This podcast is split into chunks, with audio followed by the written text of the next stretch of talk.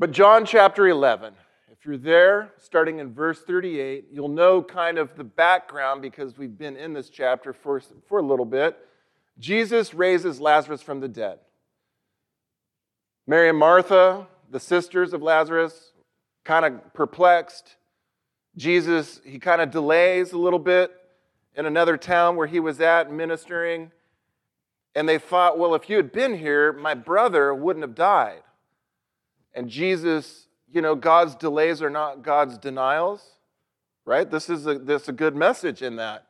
Because even though you think it may be over, it's only over when God says it's over.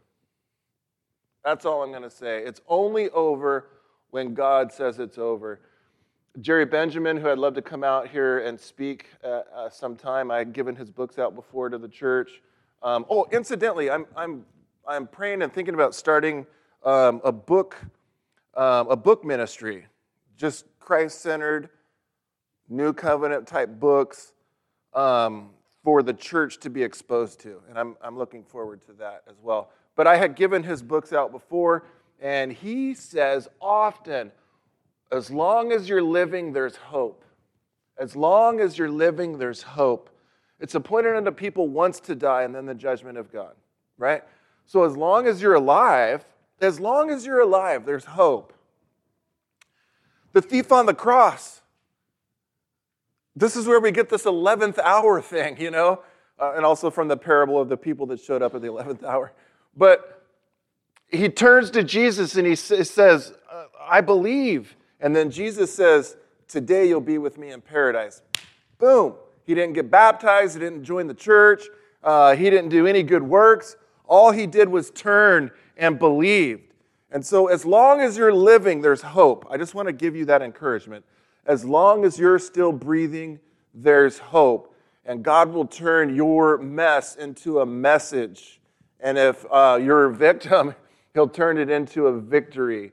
But here, Jesus is um, raising Lazarus from the dead because he is the resurrection and the life. So we pick it up in verse 38. Then Jesus again, he's kind of grieving in himself. Remember, we talked about how Jesus wept?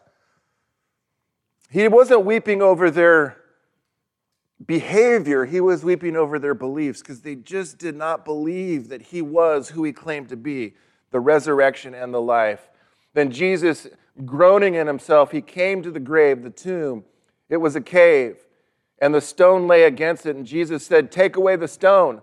Martha, the sister of him who was dead, said, Lord, by this time there is a stench. And you'll see that I, other, the King James says he stinketh, which I like that one the best. Oh, he stinketh. Oh, she stinketh. Uh, an odor, a stink, a stench. Oh, he rank, he reeks, for he has been dead for four days. So, you know, they logically they've buried people before. They know, you know, when the when the laws of entropy take place and the and the uh, the deco, decomp- decomposition, yeah, you know what I'm saying, takes place. So they took away the stone, or wait, verse 40. Then Jesus said, Did I not say that if you would believe, you would see the glory of God, and the glory of God was standing right there next to them. It was Jesus. It's like Pilate when he says, What is truth? He's asking the wrong question. It should have been, Who is truth? Because truth was standing right next to him. The glory of God was right there in their presence.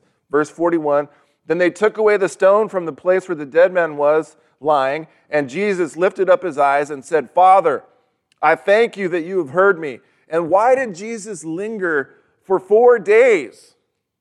Because he was waiting on the Father. He only does what the Father tells him to do. He goes when the Father tells him to go. He speaks when, when the Father tells him to speak. He says what the Father tells him what to say. Jesus lived that totally dependent life on the Father. And, and so the glory of God was in Jesus. The glory of God is Jesus. And the one who is resurrection and life is going to give life because he is life. And he says in verse 42, and I know that you always hear me because uh, the people who are standing by, I said this, that they may believe that you sent me. That they're in, Jesus and the Father and the Holy Spirit are in operational oneness. Please remember that phrase. They're, They function in operational oneness. Verse 43 Now, when he had said these things, he cried with a loud voice, Lazarus, come forth. And he who had died came out bound, hand and foot. Look at this next phrase, I highlighted it. In grave clothes. Stinky clothes, grave clothes, smelly clothes. He had an odor. He was dead for four days. His body was doing what the natural course of life does. It, you know, it goes, we came from dust, we returned to dust. It was starting that dust process. And so he was stinking. And, his, his stinkiness was affecting his clothes. He was bound hand and, hand and foot with grave clothes and his face was wrapped in a cloth. Another version says napkin, which I thought I was going to riff on that a while because you know whenever you have a whenever you want to blow your nose, what do you say? Hey, can you have? And you know your grandma or your mom always has that that napkin in her pocket or her purse. How many of you ladies always have a napkin just ready?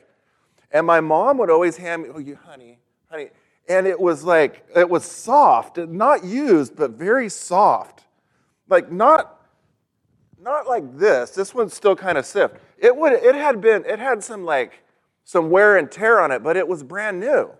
Anyways, I'm not going to riff on the napkin idea. Um,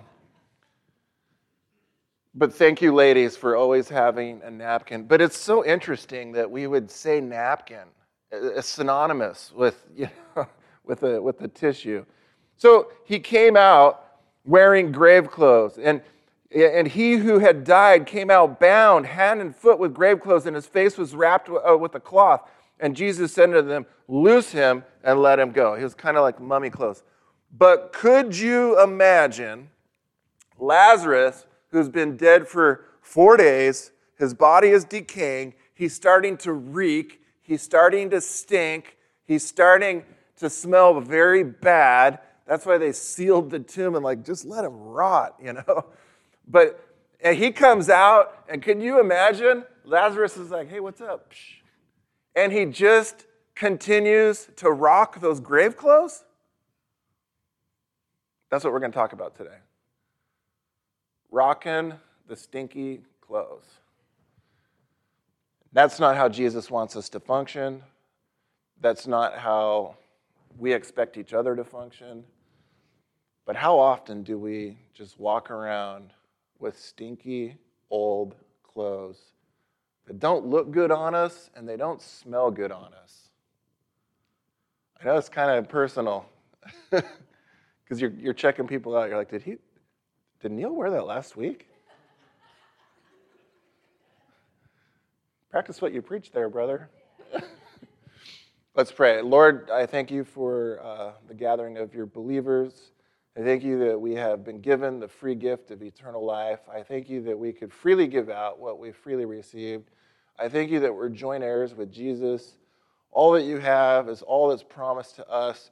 We're seated right now in heavenly places. We live under the sun, but we're seated above the sun and with the sun. Lord, help us to have an eternal perspective as life comes at us.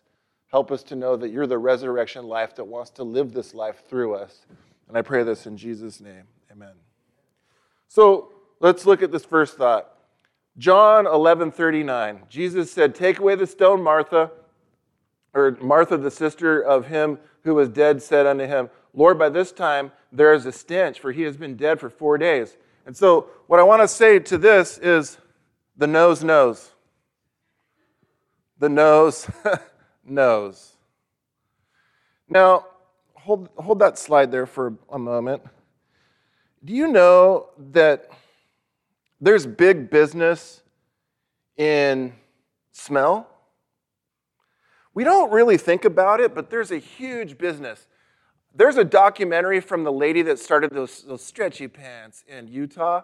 Um, and evidently, Utah is one of those states where uh, Ponzi schemes and multi level marketing is just uh, exponentially higher than most other states. She got busted. There's a documentary on it. But I'm not saying this company is wrong. Uh, Noni, Noni Juice, remember that? Uh, that was a big one. There's so many of them that come out of Utah. But one of them that I got really hooked into because I, I was a sucker for it was Scentsy. Those little wax cubes that you you don't light a candle, so it's safe. You put it in a in a bowl with a little light under it, and it's a it could be like a fancy one, a kind of a whatever suits your you know your your aesthetic. Um, so you turn on the little light, and then the, then it just slowly just wafts a scent off into the atmosphere. And you walk into a place, and I would do it in my office, and like, hmm, what is that? Cinnamon? Um, what is that? Cardamom? Um, and I just loved all the different scents, and my wife would make fun of me because I was always into these different scented candles, and uh, and then they'd ask me if I'd, I'd want to sell them as well, and I'm like, no, I'm good. I'll just be a buyer, not a seller. Um, but the nose knows. But scent branding is a huge thing in business today. Did you know that? Scent branding. Have you ever been into a hotel and you're like, huh, okay, I'll check in here. You walked into a department store. I was taking Chloe out pants shopping yesterday. I noticed Hollister has a distinct smell. Just noticed it. Scent branding. Okay, Nike, and they spend millions of dollars of research and development for scent branding. You want to know what Nike's scent brand is?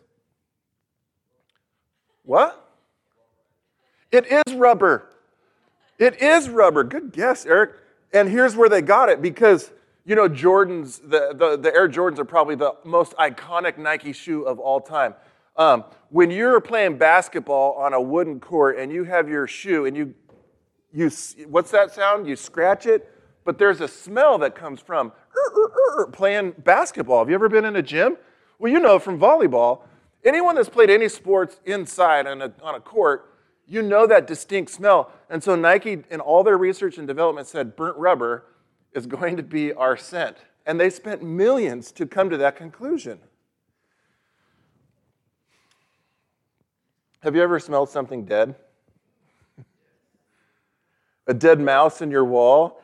I remember when Jen and I um, got first married, we were blessed with a single wide trailer on an Indian reservation in the central mountains of uh, California, up in the Sierras. And um, I just wanted to be a blessing to my wife, so I said, hey, babe, welcome. It's single white, and it still had the license plate on the back, and it was in black and yellow, just to tell you, like, dating myself, I'm dating myself. So it was, it was a vintage trailer, uh, had character. Um, not cool character like an Airstream. It was just like, okay, whatever. And it was cool. So we did the best we could, anyways. One thing we couldn't prevent was this mouse that died in the wall. And if you've ever been lived in a trailer, um, the insulation is not the greatest, and up in the mountains, it, in the summertime, it get really hot. And you could imagine like that, that microwave effect with the mouse and the tin wall, and the thin is just not sizzling, but just like a slow cook, like a slow cook, right? Slow roasted mouse. It, I went, I worked at the, at the Cypress Rec Center, and um, I did maintenance there. And a lot of times, well, they had mouse traps up in the ceiling where all the ceiling tiles were. And sometimes you'd smell something, and sometimes you'd see a, like a wet spot. And they're like, Neal, you need to grab the ladder, go get the. and you would go into the room too, and you're like, no the ladder and it's this like leaky, stainy tile, and you have to replace the tile, and you lift it up, and then you have to get the rat, and it's all stuck in a, in a trap. And uh, but you could tell just by the smell. Um, you ever been out hunting or hiking, and you're like, "What's that?" You ever? Yeah, you just like a dead animal, a dead carcass, or whatever, and it's been um, heated up by the sun and there's you could hear all the flies, you could see all the maggots. You've seen that stuff. I'm not trying to be gross. I'm just talking about life and death, right? So, and, or sometimes you can see the birds. You're like, you know. And often, because I'm not a very good hunter, I end up shooting the birds. no, I don't. I, I leave the birds alone. You ever seen a dead seal on a beach? Walk by, you're like, oh, okay, what's that refreshing sea breeze air? Oh, it's this dead, bloated seal with flies swarming around it. So, whatever sort of carcass your nasal cavity stumble upon and inhale in its detestable stench, needless to say, it's not very pleasant. The same could be said of smelling something good, right? For example, baked cookies, tri tipped barbecue, barbacoa, pulled pork cooked slowly over, you know, in a smoker, lavender, pine trees, cologne, your wife's perfume, fried chicken. How many of you have seen all these hot chicken places popping up? That is super trendy right now. Don't, please stop moving to Tennessee, everyone. Tennessee is moving here. They bring in their hot chicken everywhere. Tennessee's hot chicken's coming here. You don't need to move out of California. Why do I say that? Four of our family relatives that we, we moved back, they moved to Tennessee. yeah, I know. I'm starting to think. So, smell, according to the neuroscience, is our strongest sense of memory. Isn't that interesting? Uh, Becky was talking about, you know, 5,000 taste buds, 10,000 taste buds. This is going to be interesting. I'm actually glad you brought that up. So, when we smell something, receptor cells bind to the odor molecules that pass through the back of our noses. we then use nearly 450 scent receptors to make sense of those odor molecules and, in, and, and then turn them into something that we smell, like cookies baking. The scent information is sent to the thalamus, uh, which serves as a sort of interpretation station. Then the thalamus also sends this smell information to the parts of our brain that integrate taste information, along with the parts that are connected to learning and memory, which is why all of those uh, start to connect for us. So when, when we tie these smells to what we are learning or doing at the time, uh, they form lasting impressions that may stick with each of us uh, for a long time associated to that particular scent or smell. You know, I'm, you know what I'm saying is true. You could walk into a situation and smell something, and you could, it could take you back to sixth grade, and you could be 60 years old. Right? It's, it's so interesting that the sense of smell is the strongest part of our, our being that, that has to do with attached to memory. Go to this next slide, if you would. So, when you chew, molecules in the food, this is taken from Harvard research article, make their way back to retronasally to your nasal epithelium, meaning that essentially all of what you consider flavor is smell. When you are eating all the beautiful, complicated flavors, uh, they are all smell. So Murthy said that you can test that theory by pinching your nose when eating something such as vanilla or chocolate ice cream. Instead of tasting the flavor, all you could taste is the sweet. You know that from your parents telling you to eat your um, Brussels sprouts with vinegar on it or your spinach with butter on it, right? You know that in order to eat that, you would just plug your nose because then you wouldn't taste it. Isn't that interesting? Go to the next slide. Smells are handed by the olfactory bulb in the structure of the front of the brain that sends information to the other areas of the body's central command for further processing. Odors or smell take a direct route to the limbic system, indicating the amygdala and the hippocampus, the regions related to at that emotion and memory. We know that from neuroscience. And it's got to be true because Harvard studied it. so, why do I bring this up? Because we can have lasting impressions by the way we give off our own distinct odor and smell. Isn't that interesting? We could either smell like life or we could smell like death. Just enter into one of your teenagers' bedrooms. we can smell like the sweet fragrance of the life and the love of the Lord Jesus, or we could leave the smell and stench of death like an old, rotting carcass. So, yeah, skunk. Isn't that weird how God made skunks? So let's go to the next slide. What does death look like, and what does death smell like? Now, we know physically what it looks and smells like, but what about spiritually? Look, I'm going to take, there's many passages that could probably uh, be used in conjunction with this thought, but I'm just going to hang out in Galatians 5, talking about, you know, the works of the flesh versus the fruit of the Spirit. So, what does this look like and smell like? What does death smell like? The deeds of the flesh are death, right? It, it says that over and over again. The wages of sin is death, flesh is death. Uh, living a life outside of Christ or independent of Christ is always going to smell like death. What does it look like? It looks like this the works of the flesh or death are evident. They're adultery, fornication, uncleanness, lewdness, idolatry, sorcery, hatred, contentions, jealousy, outbursts of wrath, selfish ambitions, dissensions, heresies, envy, murders, drunkenness, revelries, and the like. So he could say the list could go on. But suffice it to say, just in the context of Galatians 5, that's what death would smell like.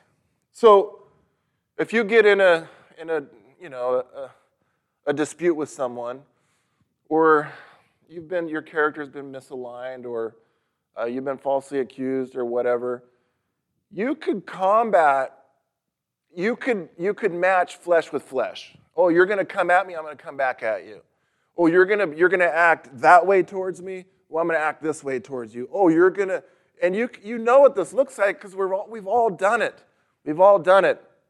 But when you leave that situation, the smell that you leave behind is going to be the most lasting impression that they're going to remember.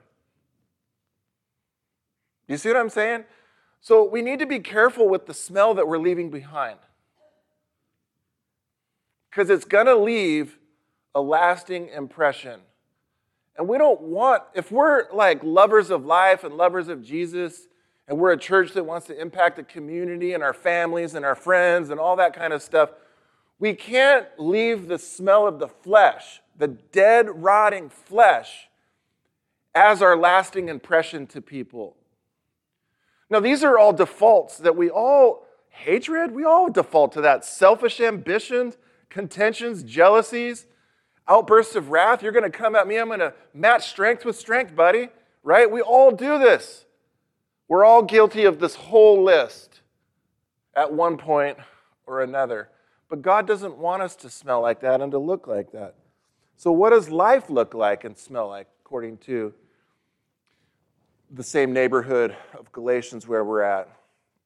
On the contrast, he says, But the fruit of the Spirit is love, joy, peace, long suffering, kindness, goodness, faithfulness gentleness, and self control? What if you didn't match flesh with flesh? What if you matched flesh with spirit? What kind of impression would that leave? What kind of lasting impression would that leave? If someone's coming at you, and rather than coming at them with the same weapons of the warfare, which are flesh, instead we matched it with the spirit and we responded in love or peace, or we're just we're patient, long suffering with this situation, or we responded in kindness, or we were good, or we were just gentle, or we just exercised not self control like I'm, I'm the one doing it, but it's more of a deferment to the Lord Jesus. Have you ever walked into an elevator and someone was in there all by themselves and they got off really abruptly, and then you walked in and it smelled like the sewer? Call that a Dutch oven. Leaves a bad impression, right? Have you ever walked into a room when um, someone, uh, some well kept, proper lady left the room and it smelled like flowers or France? That's a good impression. My aunt's not here, but she's the one that reminded me of this statement. If she was here, I would have pointed her out in her cologne that she always, her perfume that she always wore. Always, I still remember it. I still remember it when I was a little kid. That very distinct fragrance uh, of my aunt. And because she's not here, I would say this sometimes it was way too strong. I'm just saying, like, whoa, when we get in her, her little tiny car and go to church.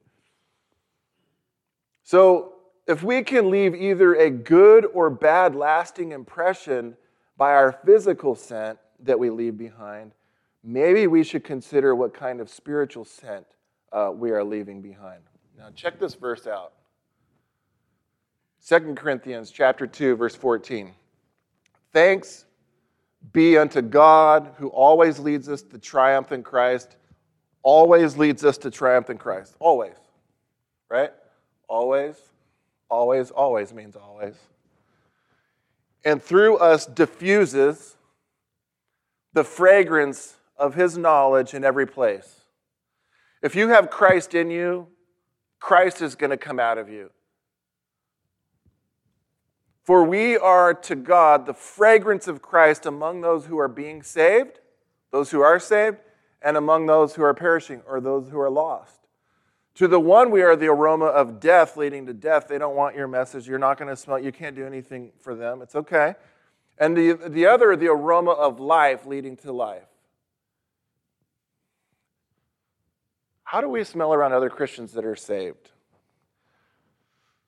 Like we of all people to our own people should we should be we should be leaving the sweet scent of Jesus to each other. Amen. We should always be leaving the sweet scent of Jesus to each other. Um, now, to the lost, your love, joy, peace, gentleness, goodness, kind they they want all that, but because it brings conviction to their lying, their lust, their deceit, their selfishness, they, they, it just smells like death to them. It smells so contrary to what they're familiar with. So I'm not saying that you're going to win everyone just by your, your good scent. Um, but it doesn't mean that we shouldn't be about leaving that scent because it will, it will be an imprinted memory in the saved and the lost, so much so that when someone that's lost gets saved, they'll remember that. It'll be so distinct. They'll remember it. I remember my Christian boss when I wasn't a Christian, how kind he was, how patient he was. I look back when I was 16, driving to the construction job site, and we would drive for an hour to whatever job site it was, do the work. I remember how he was to other employees. I remember uh, how he was to the contract that we had with the whatever client it was. I remember how honest he was at the lumber store. I remember all of that stuff because he left a good scent.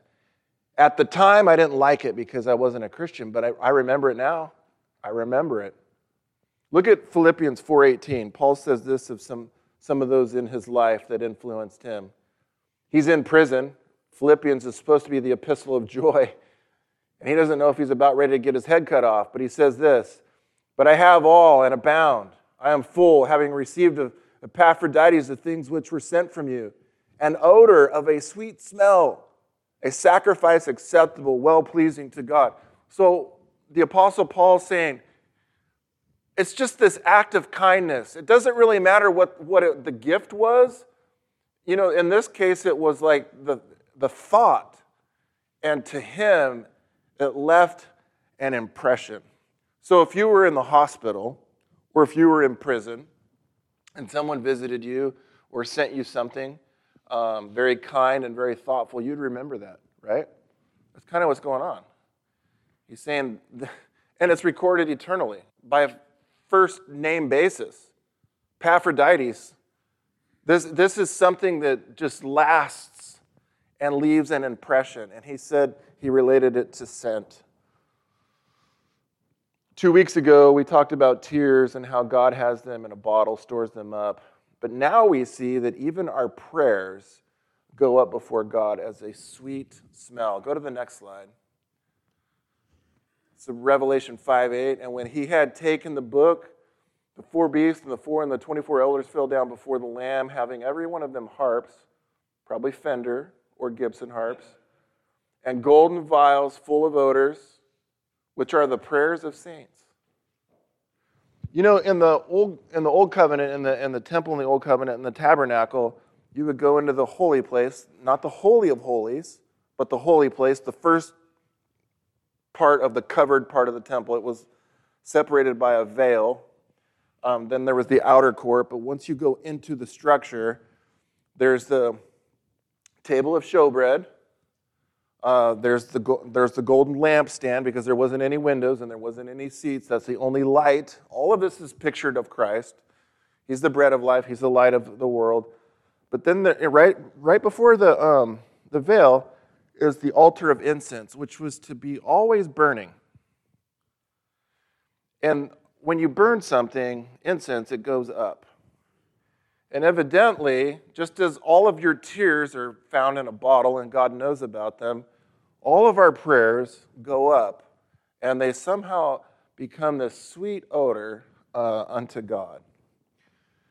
So I just wanted to point that out. Lastly, and I won't spend as much time on this, but John 11 44, he's in grave clothes. So Lazarus, Jesus comes, he weeps because of their unbelief. He's the resurrection of the life. He now is extending life.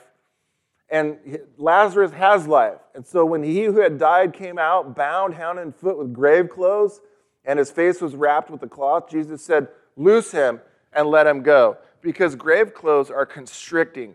Grave clothes don't fit you. If you're a new creature in Christ where old things have passed away and all things have become new, the clothes that you used to wear before you're a Christian don't fit you now that you are a Christian. The clothes that you used to wear before you received Christ, they might have worked for you back then. I'm talking about the clothes of lying and being manipulative and being bitter and envy and, and lustful and jealous. And those clothes, that's what dead people wear. They don't fit on you, they don't look good on you, and they don't smell good on you. Does that make sense? So, could you imagine if Lazarus just kept the old grave clothes on and just walked around saying, Hey guys, what's up? Chad, like your donkey. Hey Veronica, like, like what you've done with your hair. Philip, cool sandals. Monica, you make the best uh, flatbread in town. All the while, stinking like a rotting corpse, wearing disgusting clothes. That, uh, that's like, is anyone going to tell Lazarus, like, dude, you're, you know, I'm glad um, we're, yeah, you were dead, now you're alive. And you're walking around town doing business, high fiving. No one wants to touch you, no one wants to be around you.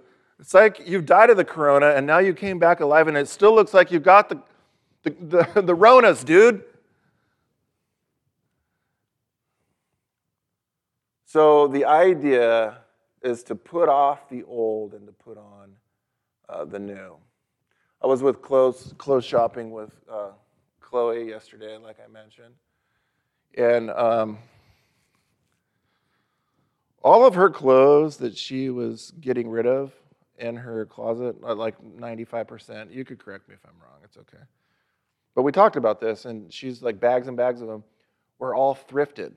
Now, she's had some gems along the way. She's had some little like nuggets along the way, like we all have. You know, I have nothing against thrift stores.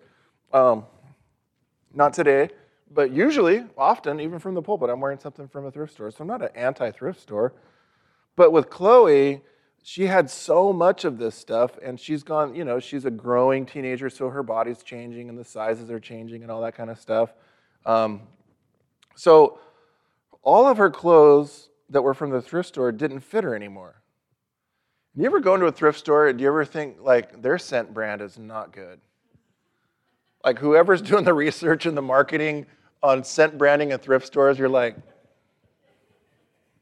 oh, wait, no, that works. Yeah, like, I call them farticles, particles of fart.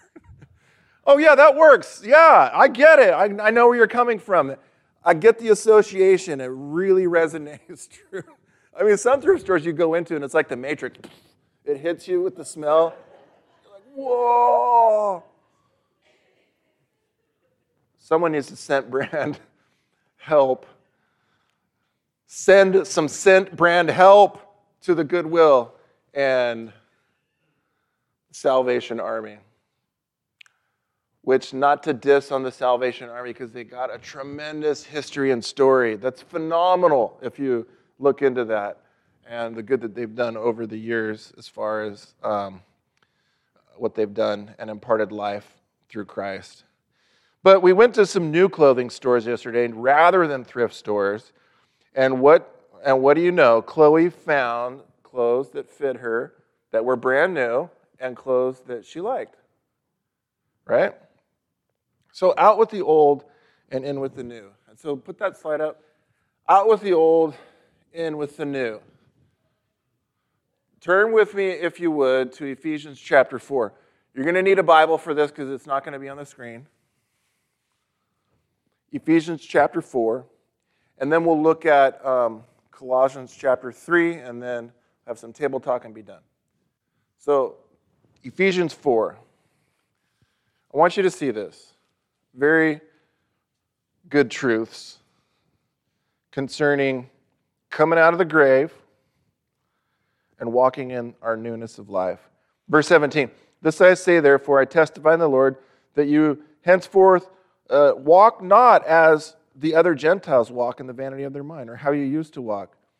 They have their understanding darkened, being alienated from the life of God through the ignorance that is in them because of the blindness of their heart, who, being in the past feeling, have given themselves over unto lasciviousness or lust on steroids, to walk or to work all uncleanness with greediness.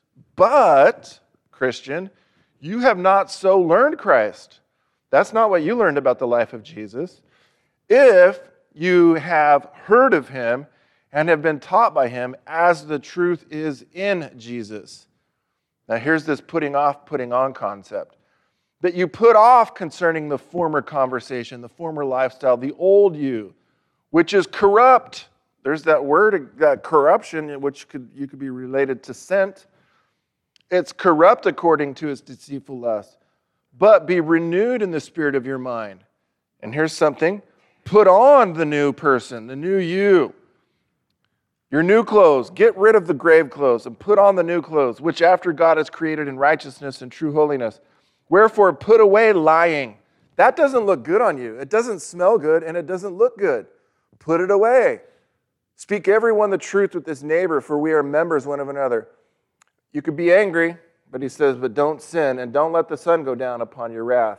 Neither give place to the devil. Let him that steals steal no more, but rather let him work with his hands the thing which is good, that he may also have to give to someone that needs. That, in other words, like get a job, and so when you have a job, you're able to be a giver.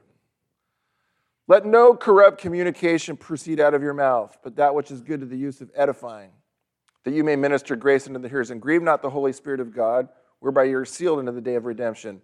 Then he says, Let all bitterness and wrath and anger and clamor and evil speaking be put away from you with all malice. Put it away, put it off.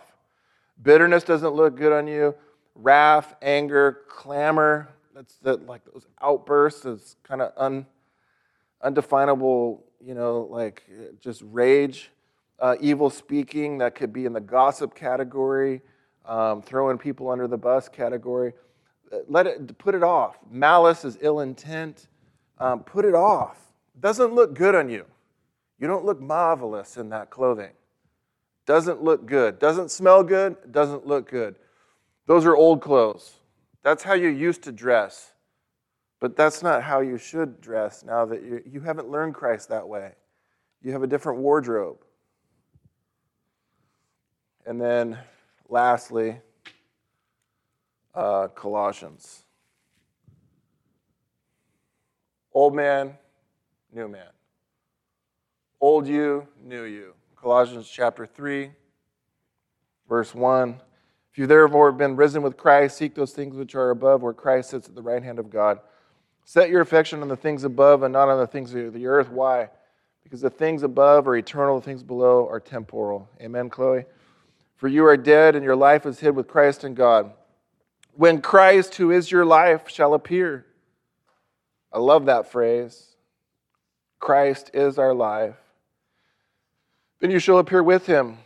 Mortify, therefore, your members. Put to death. Recognize. They, they're dead. That's the old you. That's not the new. That was, that was Lazarus in the grave. Now that you're out of the grave, it's not who you are. So keep that stuff in the grave. Uh, fornication, uncleanness, inordinate affection, evil concupiscence, uh, covetousness, which is idolatry, for which things' sake the wrath of God comes upon the children of disobedience. Now, don't get, don't get hung up on that. That's an idiomatic expression. Sons of thunder, children of disobedience, children of darkness, those are all descriptors of who they're related to.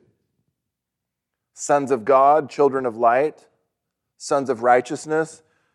It doesn't mean righteousness is your dad, you know, and holiness is your mother. And then they. It just means your, whatever the descriptive word is in the idiomatic expression is the identity. So this is not identifying you. You're not a son of disobedience. You're a son of God.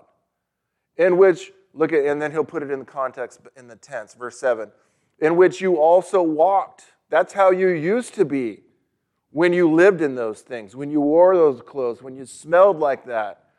But now also put off all these things. Why is he saying that? Because even though that's who we were and that's not who we are, we could still go back. You ever given you ever put something in the dumpster and gone back and grabbed it out? That's kind of what the idea is here. Could you imagine Lazarus like, oh, okay, you guys, so my clothes, my grave clothes stink. Okay, okay, I got you. He throws them away, and when everyone's gone, he goes back and he's like, putting them back on. They're gonna smell even worse. You don't, don't tell me they had Tide or anything of the. They didn't have anything. They didn't have Downy that smells probably the best. What's the best smelling detergent? Bleach. They didn't have bleach back then. So, put off these things anger, wrath, malice, blasphemy, filthy communication out of your mouth.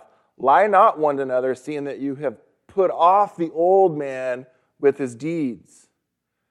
Verse 10 and put on the new person, which is renewed in the knowledge after the image of him that created him where there's neither Jew nor Gentile, circumcision, uncircumcised, barbarian, Scythian, bond or free, but Christ is all and in all. Now he's look at this another thing. Put on, therefore, as the elect of God, holy and beloved. Here's what here's the clothing that looks and smells good on you: bowels of mercy, kindness, humbleness of mind, meekness, long suffering, forbearing one another, and forgiving one another. If anyone has a quarrel, problem, uh, you know, whatever, against anyone, even as Christ forgave you, so also do you forgive them. And above all these things, put on love, which is the bond of perfection or completeness. And he goes on, you could keep reading. Um, but you get the idea of the putting off and the putting on. There's an old you, there's an old way we used to function and get our needs met and cope and to deal with life in this fallen world. And some of us got really good at that, right? Like, oh, okay, you're a manipulator, I'll manipulate you back. Oh, you're working the angles, I'll work the other angles. Oh, okay, you're climbing the ladder this way, I'll climb the ladder that way. We've all maybe perfected some sort of coping craft that's not of the new you, who you are in Christ. But what he's saying is, even though you got results, it doesn't look good on you, it doesn't smell good on you, it doesn't fit, it looks bad. And God's just coming out in a nice way. It just doesn't, it just you look bad in those clothes.